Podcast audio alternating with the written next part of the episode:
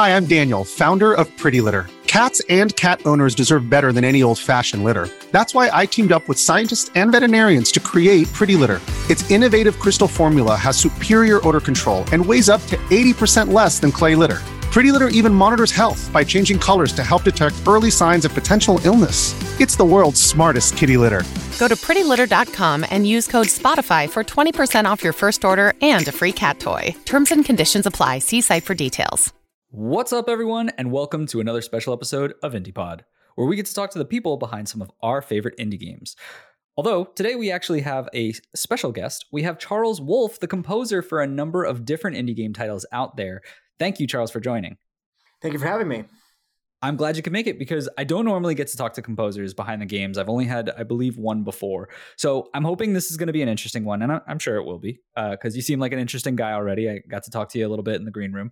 Um, but before we dive deep into any of that, the reason why we're here is to talk about you, right? You know, to get to know you a little bit better. So why don't we have you just first introduce yourself? Who are you? Absolutely. Uh, well, my name is Charles Wolf. Um, I am of Charles Wolf Music. Um, that's how you can find me on the uh, socials and whatnot. And uh, I am a freelance video game composer. Um, I also uh, do things, I write music for podcasts, I've written music for comic books, um, I've written music uh, for several short films um, of my own that I've I've scored. Um, I'm looking to expand into that further, um, hopefully cool. in the future, and get more into film work. But um, for now, I am a video game composer. I write music that goes into the video games that you love to play, and um, we're working with mostly independent developers, um, usually one, maybe two people on a team who are developing an indie game. And I uh, bring in the musical elements uh, portion of the game development stuff. So I don't do uh, Foley. So there is a whole game audio, game designer element that it's a whole job. And mm-hmm. some people really do that. And some people are hybrid, they do both. But I am a composer uh, by training. And so that's my focus. Gotcha, gotcha. Before we dive into a little bit more of your background, I just want to double uh, click on that one mention that you said you do music for comic books. What is yes. that like? So um, I got to do a really cool project um, back at in uh, it was March. It started actually in February, but in March is when I actually began writing, and I worked on this project for three months. Um, mm-hmm. I wrote a 22 plus minute uh, suite based on a, an original comic book um, by an, an, amazing author, uh, Daniel Kalban, and the name of the comic is American Dreams. It's a superhero comic where a, a young Jewish boy um, at the turn of the century here in America, in New York, is um, kind of growing up in the middle of that uh, really pivotal time in American culture and is uh, becomes a superhero. It's kind of a wild ride because there are Cthulhu elements.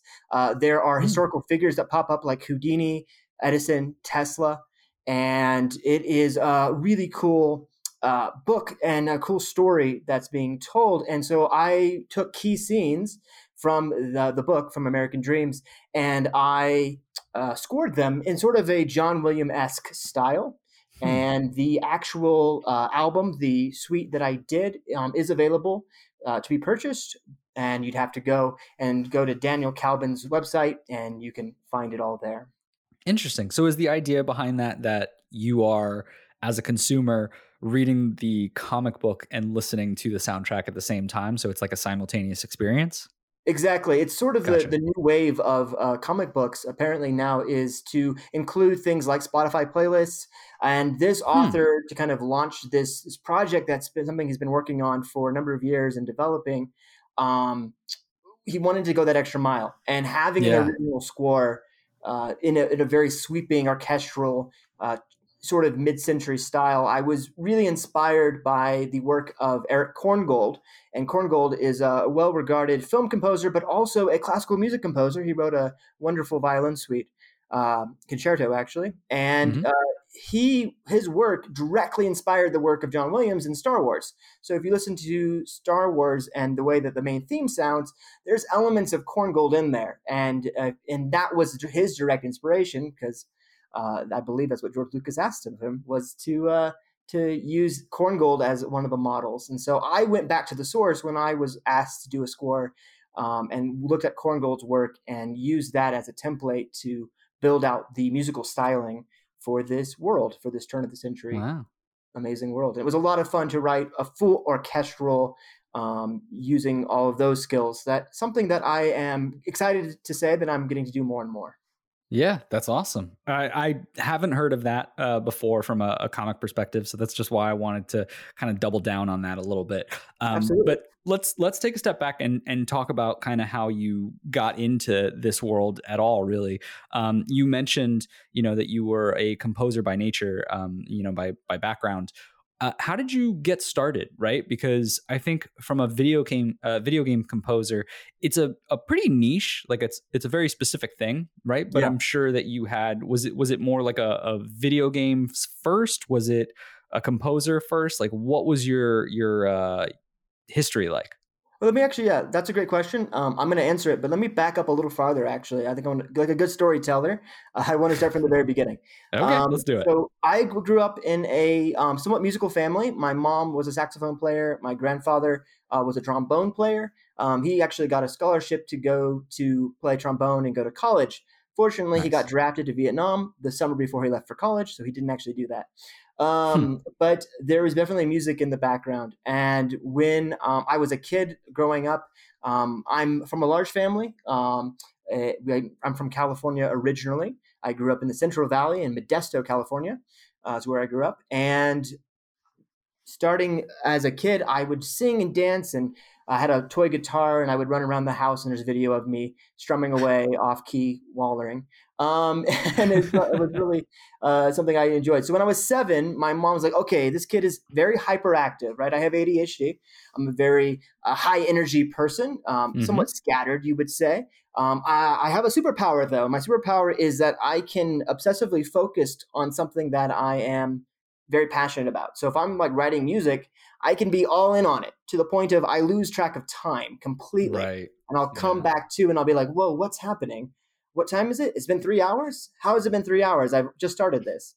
But so, but it is good because I can produce a lot of music very quickly uh, with that superpower. But so I was a very hyperactive kid. I was one of those kids who was running around all the time, couldn't sit still, wanted to go outside constantly.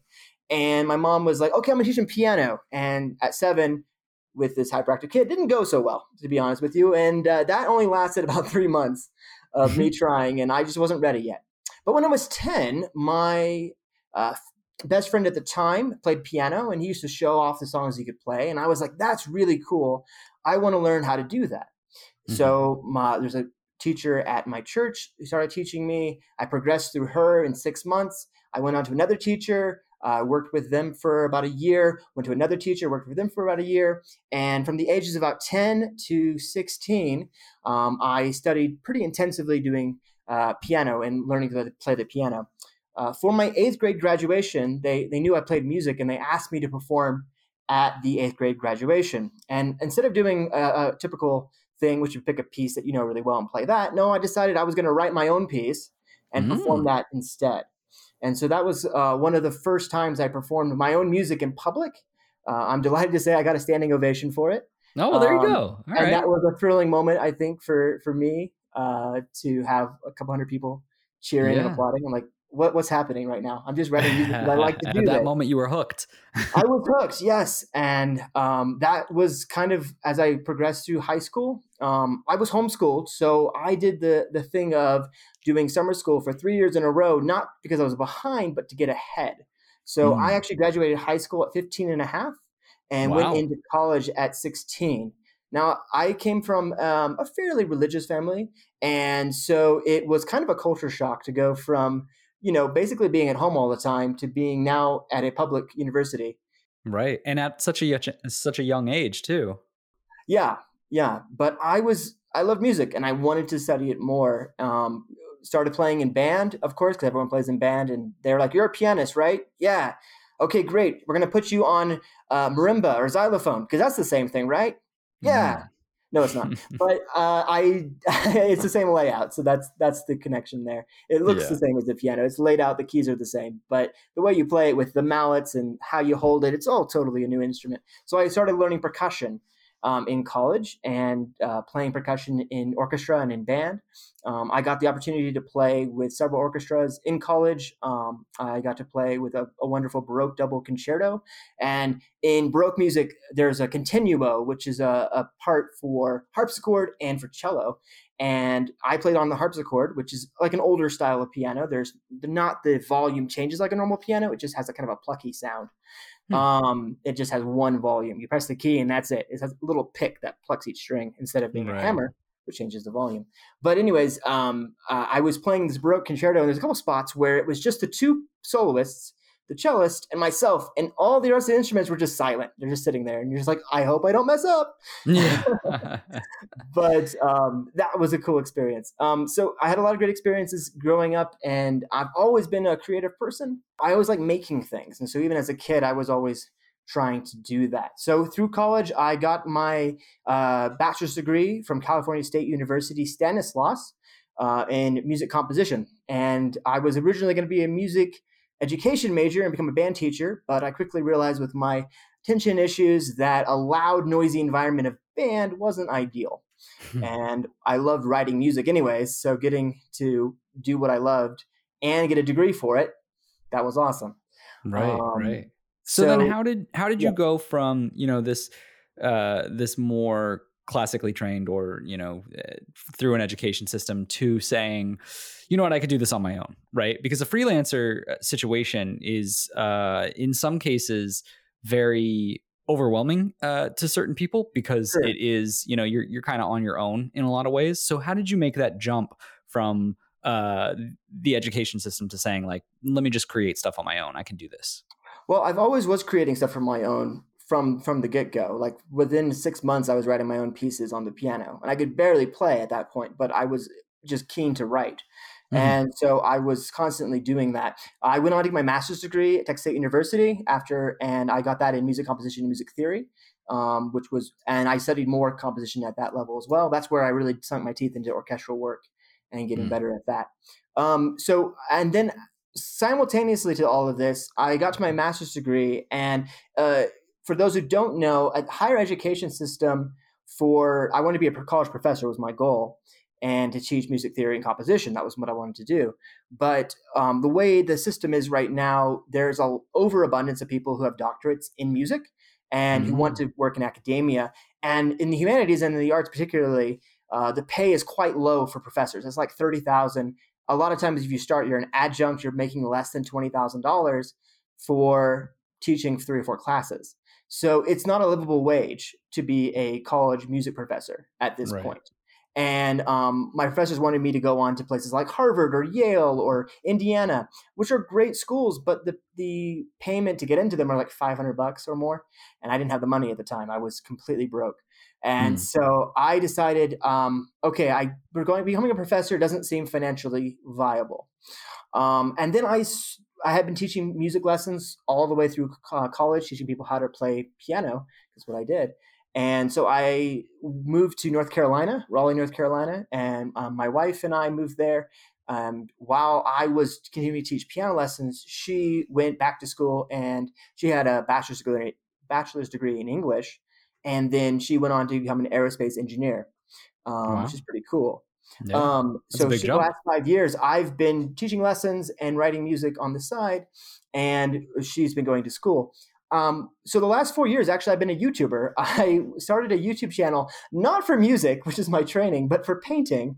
Um, oh, and I did right. a painting channel, and I did about four years of that. Um, it grew slowly over time, but painting is a pretty niche thing, and it's a pretty crowded space. And so I didn't see as much success in that as I wanted to. But that's again, that's entrepreneurial, right? I'm working for myself teaching piano. I'm working for myself uh, doing the YouTube thing or trying to do the YouTube YouTube thing. Yeah, yeah, yeah, yeah, And uh, the whole time I'd been wanting to, okay, I want to do film music. I want to do uh, write for video games would be awesome. That would be really really cool. And I'm gonna go to the next step, but before I gotta jump back to one thing. So when I was 11, I should add, uh, growing up, video games were not in the house. Like that was not a thing that was allowed by my parents. They just didn't want us wasting our time with that kind of thing. Uh, yeah. Uh, ironically, uh, now I laugh about it. Um, and so we didn't have access to any sort of uh, gaming systems. Um, I could play at my friend's house. Maybe they'd have a, a GameCube or something, but um, I didn't play video games that much at all eh, until I was like 11 or 12 because my brother opened up a Mountain Dew bottle cap and it won an Xbox, so one of the Slime Green original Xbox, only 500 of them made. It was like nice. a tie-in for the Hulk, I think, back at the very beginning of the MCU. Yeah. And we got this Xbox shipped, and my parents were like, "Well, we can't really tell them no. It's here now." so that's that was so the, the original Xbox is my first console system, and okay. we we played all the Halos, uh, a lot of Star Wars games, Knights of the Republic, Battlefield, yeah. Battlefront, all of those titles, and uh, really loved that. And so my so that was kind of my first kind of getting into having a, a system and playing playing gaming. And then um, my brother bought a 360 when that came out, and we played on that as well. And then when I moved out and went to college, I didn't play as gaming as much. And then more about like two years ago, actually no, last year at the beginning, um, at the very beginning of the pandemic, um, I bought a PS4 because I knew we were going to be kind of locked down, and I right need do. something to do.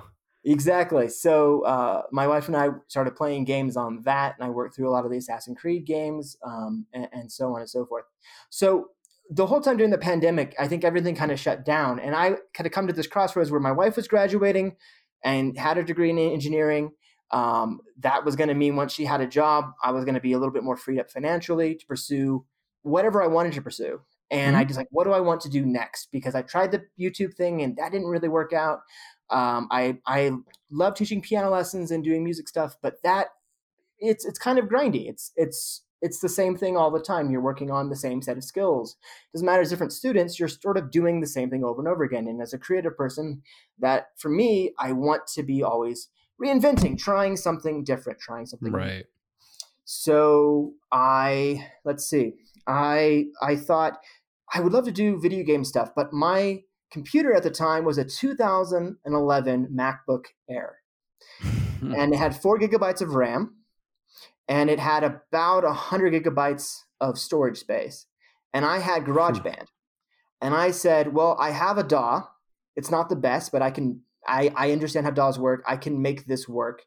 And I, and I said, I kept telling myself, I need a better computer before I can do this. And I kept putting that wall in front of me. If you can't do this until X, it's the someday game, right? Everyone does this right. where they go, I, I can't do it until I have this or that and the other. But it's actually a, a small lie you're telling yourself. You you can do more than you think you can if you try. And yeah. I had to kind of get over myself and be like, you know what? Why are you playing this game? Why are you doing this? Just try to do some try to do something. So at the beginning of 2021, uh, I took a course in how to how C sharp works, and I started to learn how that stuff worked. I started dabbling in Unity, learning how that worked. Um, and then a friend of mine who had done a Unity course recently, who was transitioning from one insurance career to a um, a, a, different career in uh, software development, um, she had taken a course in Unity stuff because she wanted to know how it worked. And she had made this little game, um, and it was called Gem Trek. And it's actually the very first game I ever scored because mm-hmm. I knew she had this five level, pretty basic little platformer. You have a little rocket ship, and you take it over and you try to land on the other platform, and it turns green when you do. And there's blocks that are moving and trying to block your way. It's a little bit of a puzzler. And I'm like, this is great.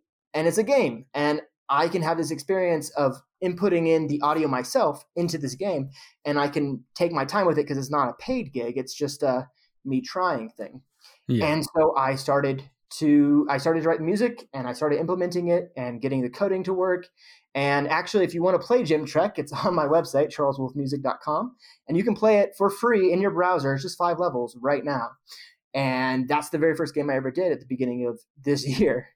And then I did that game, and then I picked up another game, and uh, it's called The Island of Spirits by a fantastic developer named Maddox. It's a roguelike platformer, and uh, it has kind of a retro, I would say, not quite chip tune, maybe more like 16 bit music style, right. and has kind of a almost a combination of like Zelda like, but also um, techno is kind of the combination of that that score and I wrote that, and that was the first more someone working with someone else who wasn't a friend, and from there it sort of snowballed. Um, I did that. I did the comic book.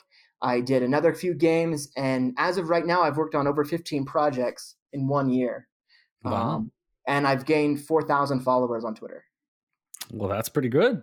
I so for- I, I'm pretty excited. It's like I didn't think this was going to be a thing, but I realized looking back on it, there's a lot of different skills that you need to be an, an indie person to be a freelancer. So, like Yeah. how to build a website, I learned that by doing the music stuff, music uh, lesson stuff. Um, you know how to work with clients. Well, I also learned that from doing that, as well as teaching classes at college level, working with lots of different people. For sure. Um, as also as a performer, because I've done a lot of um, uh, professional performances at like everything from coffee houses to bars to I did a seven concert series tour of uh, regional library back in Raleigh, North Carolina, and cool. um, got to play for hundreds of people uh, live, playing piano, playing my own music. And so all those experiences sort of led one thing after another to me going, well, video games are a thing. I love to write music. They need music. Let's just do this. And I have a master's degree in music composition. So I have a lot of training in how to write music. So uh, I have a lot of experience. I've been doing music for 20 years now. So I, I just need to get the, the further experience of more titles and, and scoring more games. Right. And uh, I'm delighted to say that now I've worked on uh, quite a number of them, and I'm happy to talk more about that. Yeah, for sure. Well, thank you for giving the the uh, you know that that extensive background on kind of how you got here. It's it's an interesting story because everyone's you know personal step into the industry is always very different. Yeah, Um, whereas for you, it seems you know you were much much centered for the music side of things as opposed to anything really that gaming related. yeah, Which I think goes to one of my first questions is kind of like, well, what is your process? Because from an inspiration, you know, as far as like pulling things, you know, when when you're about to start on a piece of work, right? Uh, especially like let's take you know some of the the more recent games that you've just done or you've been working on, right? yeah, you have a lot of background in a more traditional sense of music, right? Like, Yeah. I think it's not uh, different in a sense of like we're still using the same type of tools to to Mm-hmm. create a lot of this music, but I have uh, you know the sense of video games. Their music can often feel very different or sound very different depending on the type of game that you're you're composing for. So Yeah. what exactly are you using to to get more of that that video game feel or to to make it feel more like it it fits the the narrative of whatever game you're building and, and the answer might be something totally different it might like i might be way off and you might say like oh there is no difference it's just it depends on the mood of the game or whatever but like what's your process look like Right. So, um, whenever a game developer approaches me to have me score their game, um, I usually ask them to tell me about the game. So, just what's the story like? What kind of game is it? Um, how I would score a puzzle game versus how I would score a fantasy roguelike are obviously different. mm-hmm. yeah Um, and then I would usually ask them to say, okay, well, what are other games and other OSTs out there that are a similar vibe? Now, um, the thing as a music professional, the thing you have to be careful about is you don't want to copy someone else's melody. That's like the thing that's copyrightable. So I Right. can't go and recreate the Star Wars theme uh, to pull from an old example because that's obviously owned very much by by now by Disney, um, and you don't want to get sued. So the thing No. you can't do is copy someone's melody, but the instrumentation and, and the vibe, and um, in a limited sense, some of the chords even, um, those can be similar because in any given uh, scale, uh, and each each piece is usually starts you start with a scale, um, a collection of notes that go together, and from those notes you can um, stack them together to build chords. And in the most basic sense, there's actually only about six chords that occur naturally, diatonically, naturally in a key. And Right. so if you only have six chords to work with on a on a very basic level, now you can add more in and make it more complicated, but keeping it simple now, we all have about six chords to work with. So how you connect them and how you um, put them together that, that and the exact way you do it and then how you blend the melody in that's what's unique to each game and it's really the melodies that are truly unique to each game or because some things will be overlapping and there's always going to be that your inspiration is going to bleed into what you're you're writing. Um, sure. One of my biggest inspirations is, is, the music of Chopin. Now you're thinking I'm writing video game music, but I'm thinking about Chopin. But I actually am. Uh, recently, I scored um, a an, an, awesome game called An Amazing Wizard uh, by the game developer Jacob Dabrowski Zero on Twitter. Jacob Dabrowski Zero, and it's a roguelike Metroidvania game, and it has a sweeping orchestral score, and it has this very epic, like dark sadness that permeates um, the opening worlds to this game. And so the main theme needed to be quite dark. And what I thought of immediately was some of the Chopin preludes and mm-hmm. the way that they're structured. And so I sort of taking from there, moved over and using the themes from the games that I had already developed, uh, sort of put the two together and, and built out a main theme coming from Chopin, but then pushing it into more of a video game aesthetic. Right. Yeah, that's interesting. I I did want to talk about the genre uh, discrepancy, right? Because you mentioned it. A puzzle game is obviously going to be much different than an adventure game, right? Yeah. Do you have a, a favorite style to to compose for, or is it more just you're interested in the project and and the process of just creating something new? I'm always interested in anything new. Um, my brain is like, ooh, uh, something shiny. Let's go for that. That's just right. how my brain works, having ADHD. And so uh, I'm a very um, eclectic. If you go to my SoundCloud, uh, Charles Wolf Composer, you can find, um, or my website, you can see a lot of my music there. And you'll see it's come from a wide range of genres. I write a lot of um, fantasy orchestral music because that's kind of in my wheelhouse the most. Right. And then branching out from there, um, I have solo music, solo guitar, solo piano um, other instruments are possible. Um, I do um, chip tune stuff. I can do 16 bit. I can do SNES. I did a whole game in SNES style, um, GBA as well, um, very nice. similar. Um, and then I've I can pretty much if you give me and this is the training um, because i took a number of, of courses in just listening to music and analyzing music by listening if you give me a genre and i go and i listen to like 30 examples in that genre i can then take that and then go to a, a new blank template in my uh, my digital workstation that i use mm-hmm. and i can um, put in instruments that are similar to that genre, find the right synthesizer sounds that are very of that period. And then from there, you can write something new. And it's usually the timbre of the instruments, really. It's the instruments you're using and the way they blend together that really forms a genre. So for a puzzle game, you want it to be kind of a little suspenseful, usually. You want it to be kind of upbeat. Um, or maybe you want it really subdued. You can go either way with that and you uh, you would ha- you would probably sculpt a sound that was smaller because you don't want the music to be too distracting when they're trying to do heavy thinking. Right. If I'm writing a fantasy epic where you're running along and you're doing platforming stuff and there's spiders shooting webs at you, well then you want the music to be quite loud and epic and making you feel heroic in those moments. So the musical n- needs greatly change hmm. um, from one game to the other. Yeah.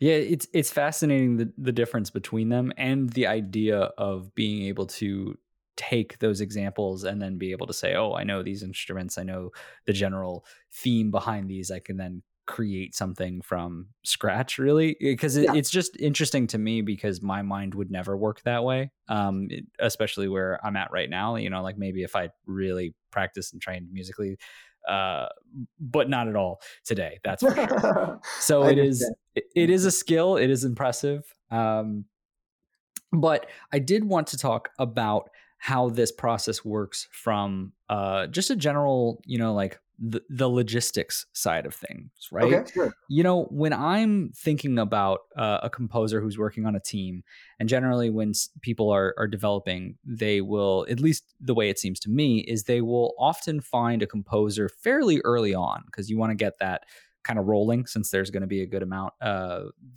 that you're doing in in you know the amount of levels or the amount of sound design, whatever it is. Right. But when it comes to the conversation around a developer or someone finding you or you finding them how does that work? You know is this you reaching out and and kind of spreading your your uh profile out there? You know this is an example right? This this episode is an example yeah. of of a form of marketing in that sense but what is it generally? Are you reaching out? Are people reaching out to you? How does this work? So, um, my uh, philosophy behind marketing, behind um, putting myself out there, um, is actually very simple. Um, and this is something I figured out from doing YouTube because I also had social media related to my YouTube channel. And I quickly realized that if you're only putting up your stuff into the world and you're only going, check my stuff out, check my stuff out, check my stuff out, you want to be doing that frequently. I'm not saying that. Mm-hmm. But if you're only doing that and you're not actually engaging with other people's content, it's much more likely they'll just ignore you. Hmm. But if you're actually engaging with them and you're like commenting on their stuff and you're promoting their stuff and you're taking an interest in them, then they're way more likely to come back and take an interest in you. Hmm. Um, so what I do on my Twitter, Twitter is my main way I connect with people. It's just there's a lot of developers on Twitter. Yeah. Um, it's a good platform for connecting, for conversing about things. And uh, I use that as my main social media platform. Um, I do have a YouTube channel that I put thing music up onto, but that's not my focus. My focus is Twitter, and mm-hmm. I will do a number of things. Um, actually, this is a call to action for all the indie developers listening. Um, I host two uh, share threads every week. I host a Wishlist Wednesday share thread, which you can come and share your Wishlist Wednesday, Wednesdays with me. And I retweet pretty much everybody. There's every once in a while I won't retweet something if it's just not quite the right content. But if it's an indie game and it's an indie developer, I mostly retweet everybody. And I'll mm-hmm. do that on Wednesdays. And then on Saturdays for Screenshot Saturday, that big hashtag, I'll do a share thread for that. Um, last week I had over 90 developers share their games with me. Oh, and oh, nice. so that's a really cool way for me to be engaging with the community and boosting their games because people need to see these games. That people put a lot of heart and soul into them and some of them are, are truly impressive how much people can do with just one developer. And i work with a lot of solo developers. That's primarily my people i work with up to this point. Um, totally open to work with small studios and, and, bigger teams. I would love to do that, but uh, I'm not quite there yet. So um, mostly solo yeah. developers right now, and that's awesome because you can still turn out a really cool game if you set your limits and you know what you can handle. And um, so that's one way. I also do a Follow Friday shout out, and I'll shout out like 50, 60 people. And that's my way of kind of reaching out to community. And then I have my website people can check out and they can learn more about my rates and how I and all of that. And then they can just email me or DM me on Twitter. My DM is wide open. And right. if you want me to score your game, yeah, hit me up. I would love to hear about it. That's awesome. Yeah, I mean, yeah. it's a lot of you know give and take uh, is the the obvious answer to this, right? That's is like if answer, you're yeah. if you're going to try to promote yourself, you also have to promote others because then that will be more likely reciprocated. Um, you mentioned that you're working mostly with solo developers, but that you would still be open to you know smaller teams or or what have you to work with them. Uh, is there a specific team or a game series that like you know let's go pie in the sky, right? Like a series that you would want to work for or something that you've thought of and been like, it'd be great if I could make music for this specific team or this specific game. Um, I really like the work. Like one of my favorite games right now to play with my wife is Overcooked Two. Yeah. So the um, I'm blanking on the exact name. I think it's Chucklefish. I could be wrong about that. The, uh, uh, for Overcooked, I think. Well, I don't even know because for some reason Team Seventeen is coming to me. Yeah, that's the the publisher is Team Seventeen, but the actual developer Oh no, is, is Team 17 as well and Ghost Town Games. I'm getting That's it. From. That's it. Yeah, so Team 17, that's that's the that would be amazing to work on one of their games. Um I just like the slightly smaller scope that they tend to go for, but they're really fun and I like the multiplayer aspect of it. Mm-hmm. Um that's why I play Overcooked and Overcooked 2 because it, it's fun to just to try to, you know, not burn everything in the kitchen and yeah. cause mayhem. But uh, uh, something like that. That's kind of where I'm I'm starting. That would be my sort of my next step, trying to get up into some of those small. Not that's pretty big, but you know, not to be the highest highest tier. But I am I'm excited to just see how the journey happens. Um, yeah. And to work with anybody really. Um, right. I'm I would love to work with um, small. I've worked with a few small small teams, like two or three people, but getting into bigger, even bigger teams. Um, it's how you move up. So just by doing more work and putting myself out there, I, I, hope that I will be able to slowly ladder up into bigger, bigger, cooler projects. You know? Right, right. And I, I wanted to ask you this because this is something that based on the way you you've been talking about yourself and how you are a person that always wants to be working on something new and you have a very creative mindset let's say team 17 is like charles we got to have you come on board but then you're specifically slatted to a contract and you're part of that team right is that something you would want or are you a person who wants to be like specifically freelanced um it, it all depends on um, sort of the specifics of the contract, to be honest with yeah, you. Yeah, yeah, yeah, yeah. I'm sure. Um, so it's hard to be like just in an abstract. Um, but I am also, um, if I could, if I could command the, the right rates, then absolutely I would be fine with having a dedicated team that I was working for and writing music exclusively for. That doesn't right. bother me at all because I'm still going to be getting interesting projects and and getting um, to work on something. Just the having I always wrote music anyways. Like music writing was happening regardless if I have a project or not. Um, mm-hmm. Um, I've been developing game music asset packs recently, and I've made about uh, six or seven of them now. And that's in between projects. I'm doing this, so I'm always writing music, and to have it have a purpose, to have it actually be going into someone else's project, and and I hope making it way cooler. Um, that is that's that's just brings me joy it's so cool when I get to see the the finished level and the music's going and everything's working together. And it's just like, ah, it, it, there's something about adding music and adding a score just immediately takes the energy level up a notch in a game. Yeah. And uh, it's just exhilarating. Yeah.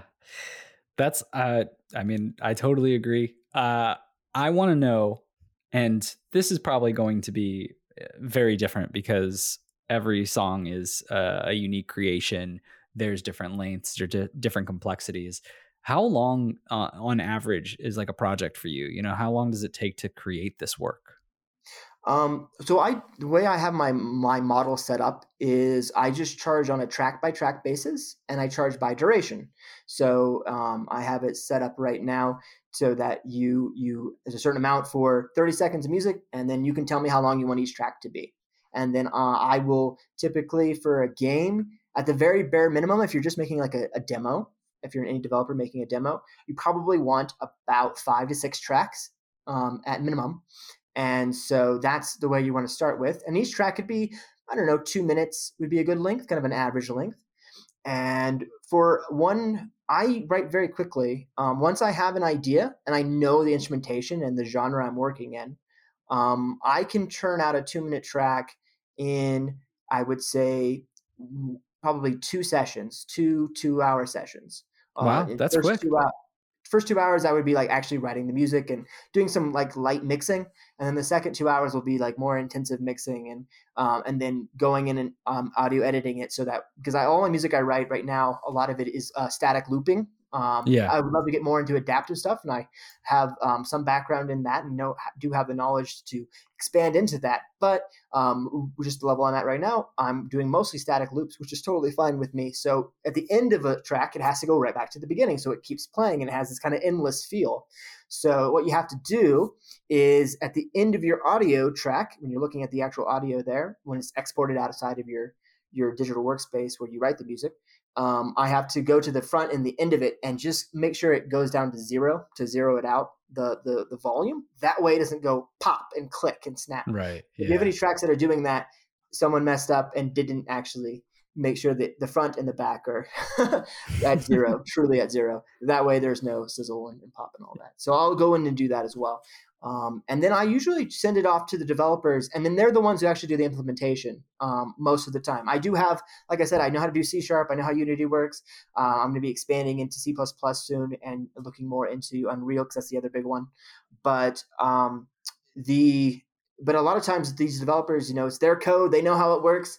Um, I write the music for them, send it off to them, and then they handle the implementation on their end, and that works quite well.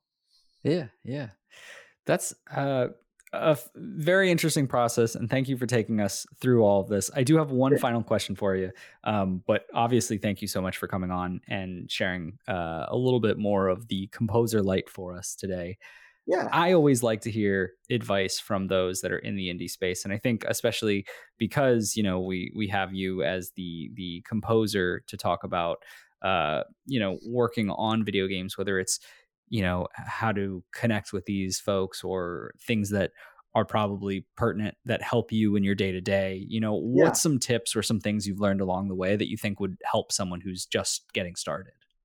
Okay, um, if you're just getting started writing music and you want to get into the space of um, writing music for video games or just writing music in general, um, what I would suggest is to go.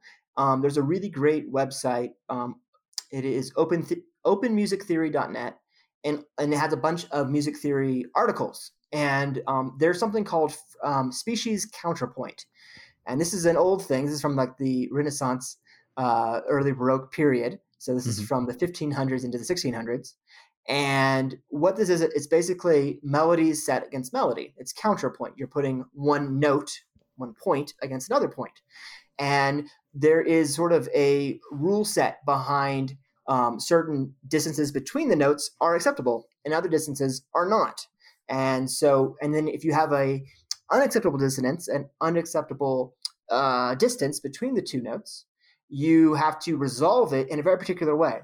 And so there's a whole rule set, guidelines that you follow to write these two melodies against each other. So that's actually a really great way to practice writing music at a very basic level. You're only writing two lines of music. Uh, and that's it. And you can start with that. And then you can go on to ta- learn how chords, what kind of chords there are major chords, minor chords, augmented, diminished, seventh chords, ninths, elevenths, thirteenths, all of these, and then how you can learn about chord function, how do chords relate to each other, how do you transition smoothly. Um, you can look into arrangement, how do you arrange music. So, at a very basic level, um, understanding some music theory is helpful. Um, I use music theory all the time in what I do um, because I have looked at a lot of classical music. Uh, when I was growing up, I, I, didn't have like a favorite rock band like most people do, or a favorite pop band. I listened to a lot of classical music. I listened a lot to Chopin and Beethoven and Mozart and Dvorak and Shostakovich. These are the, the people I think of when I'm thinking of music I want to listen to. Um, I know I'm a little strange that way, but uh, the uh, so looking at their music, how do they handle certain things? and then applying it forward. But yeah, learning a little bit of basic music theory as a starting place can really make it easier and you can write faster. That's why I'm able to churn out music within two or three hours, is because I understand sort of how music, the system works. And mm-hmm. then I can just, how do I want to play with the system today, basically. Right, right. It turns it into a little bit more of a, a, formulaic process than. And then if I can branch off into a non-music thing, um, if you're going to become a game uh, composer. Uh, get good at um, yeah, be active on social media. Everyone always says this, but if you can find a way to engage people, like I said earlier, that's key. Um, you know, always be putting yourself out there. Um, it's okay if it's not perfect. Uh, you're not going for perfect. You're just going for a high average right? So not every piece of music do I first write is it epic and perfect and just what I want it to be. A lot of times it's okay, and with some polishing and with some uh, coercing and massaging it into place, it gets better. Um, right. And the the thing you want to work on when you're trying to uh, learn to be a composer is just practice. It's it's kind of silly, but the most skill sets, and it's a skill like anything else, is just work at it. You'll get better with time just by doing it. So do it. It's like the Nike thing, right? yep. I um, definitely recommend that. And a lot of people have said it before, and it, it seems so obvious and like kind of like a why are you really saying that? But it's true. Like sometimes it's just doing it. Like it's mm-hmm. just getting out there and starting. You mentioned it before about that that game you were playing of like, oh, I need to get a better laptop to do XYZ and I don't want to start yet. But it was really just the the act of saying, like, okay, you know what, I can't wait anymore. Like I should just jump into this. And and sometimes taking that leap is really all you need. And then it will just spiral into you know whatever uh, consumes you whether that be something you know that that you're very passionate about or something that you're just practicing at and getting better at um, you just kind of got to get out there Exactly, and it's funny you mentioned that because uh, I was on that old uh, Mac uh, laptop at the beginning of the year, but because I got one project and then another, I actually was able to um, purchase a much more high end uh, desktop now that I work mm-hmm. on, mm-hmm. and was able to upgrade my DAW, upgrade pretty much everything. My the music libraries that I use are now professional grade, uh, and and it's all because of just snowballing one thing into another. So really, right. the hardest part is getting the first game to score.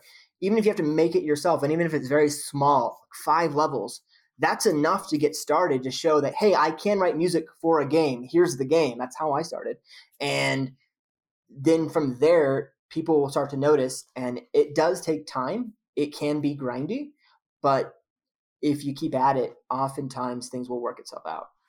Yeah, I love it. Thank you so much. Uh, for those listening, Charles Wolf is currently working on composing for projects such as Paladin's Oath, An Amazing Wizard, Boulder Mage, uh, a whole bunch others. But if you're interested in reaching out for a project of your own or just a chat, you can head over to their website, uh, charleswolfmusic.com, or on Twitter at cwolfmusic. Once again, Charles, thank you so much for joining today. Thank you so much for having me. It was amazing.